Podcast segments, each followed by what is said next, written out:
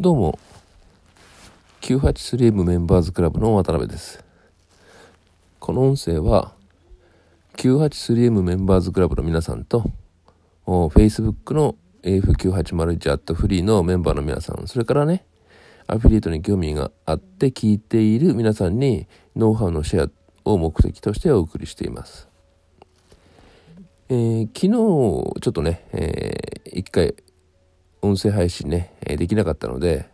え、26回目の配信は今朝ね、え、しています。で、26回目の今回から、え、また少しね、アフィリエイトの話をしていきたいと思います。まあ、アフィリエイトの話をしていきたいというかですね、今まではね、あの、今までのお話っていうのは、どちらかというと、えー、処方の、処方の処方っていうかですね、え、意外と初心者さんがね、え、疑問に思っているようなことについてね、お話をしてきたんですけども、え、今回からやっと正規のね、本来の、えアフィリエイトを始めるにはどうしたらいいのかというようなところに、えやっとスタートを移してですね、お話ししていきたいと思うんですよね。で、26回目の今日は、えアフィリエイトってどんなものがあるの？というね、えー、お話をしたいと思います。まあ、あや、あやぴさんの本などはね、そういうとこから入っているので、えー、あやぴさんの本などを読めばね、えー、まあいいかなとは思うんですけども、一応まあ、音声配信でもしておきたいと思います。アフィリエイトっていうのはですね、まあ分かりやすく言えば、広告のコンシェルジェのような仕事なんですけども、まあ、広告業ですね。えー、商品を販売している方の広告をその人たちに代わって、えー、配信してですね、成果があればね、そこからね、一定の金額を、まあ、マージンを受け取るというね、そういうビジネスなわけですよね。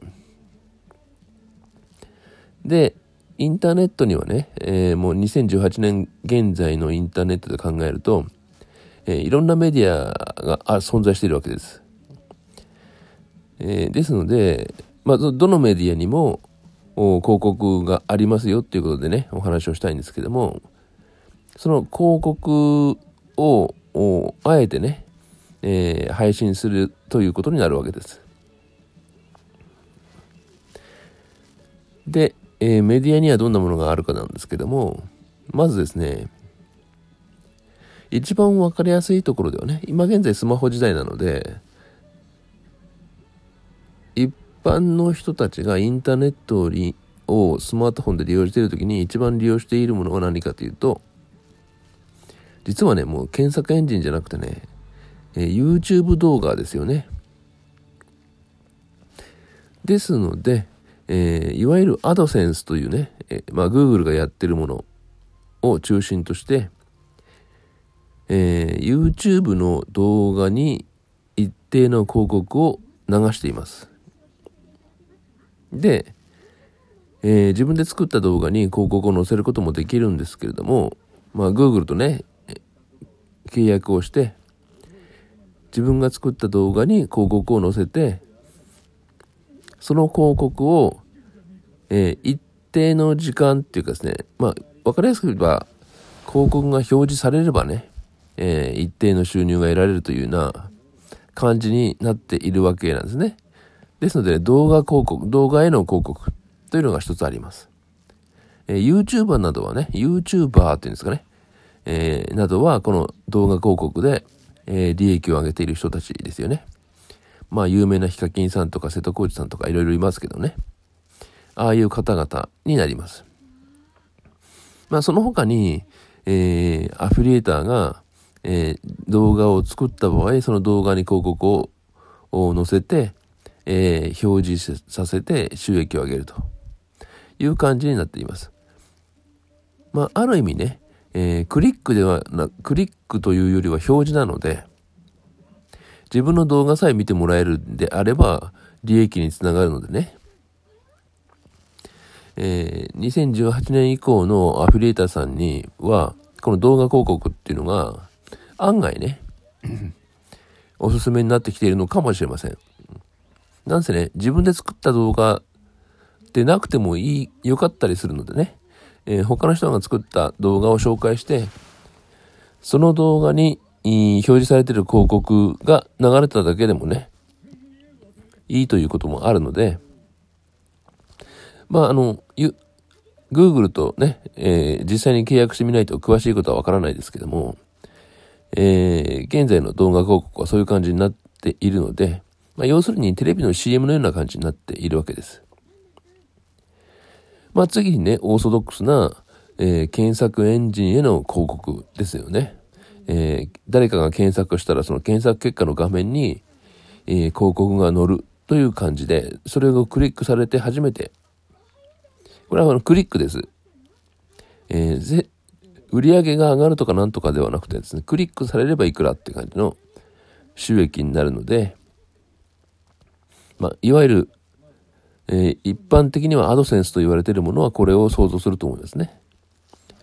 えー、他にもね、あの、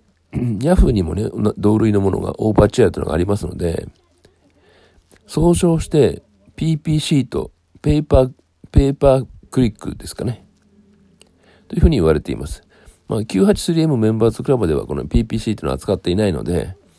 えー、まあ、お話だけになりますけどね。えー、次に、えー、ASP と呼ばれているものを使ったアフィリエイト。ASP というのは何かというと、アフィリエイトサービスプロバイダーといって、えー、様々な広告案件を扱っていて、アフィリエーターさんが自分が加入している ASP で扱っている広告を、えー、自分のメディア、ブログとかホームページに、えー、貼り付けて、えー、そこからのクリックと収益が上がればね、え一定の両立を受け取るというね、感じの広告になります。これは ASP タイプのものですね。え有名なところでは A8 ネット。A8 というのはですね、アルファベットの A にね、数字の8ですけども、これアフィリエイトのことですね。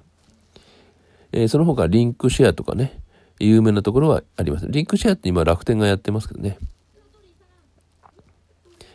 えー、ASP タイプの広告案件っていうのがあります。次に、最もアフィリエイトの基本である楽天のアフィリエイト。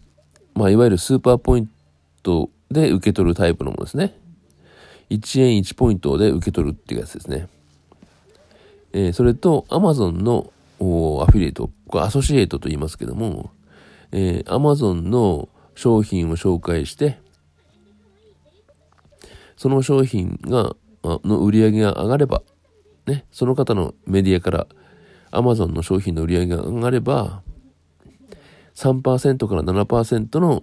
バックマージンを受け取るというタイプのアフィリエイト。これがね、えー、2大アフィリエイトですね。いわゆるアフィ、最も基本的なアフィリエイトになります。楽天とアマゾン。で、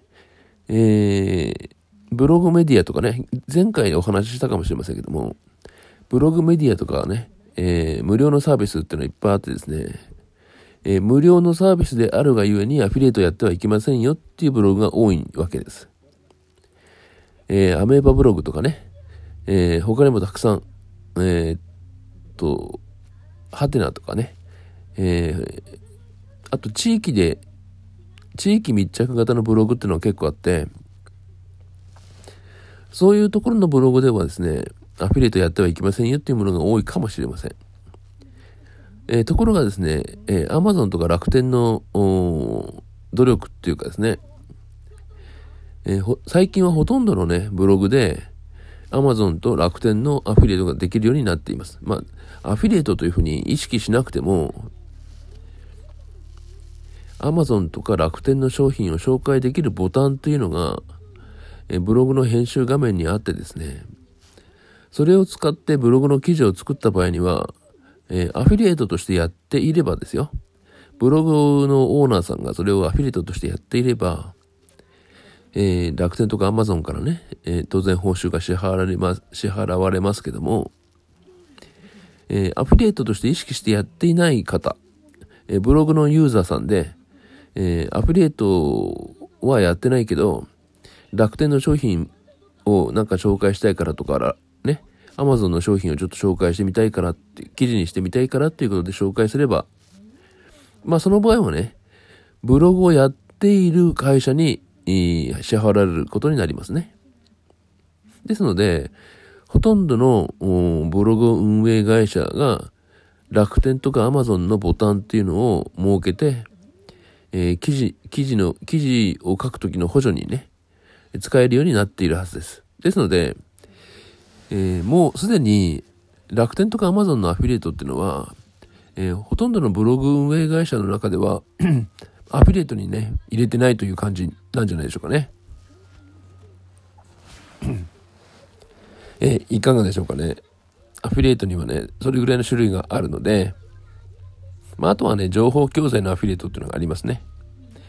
これは情報教材アフィリエイト ASP っていうのがあって、インフォトップとかインフォカードというのがありますね。有名なところでね。えー、アフィリエイトの種類について解説してみました。えー、約11分お話ししてますので、この辺にしたいと思います。それではね、次回27回目にご期待ください。それではまた。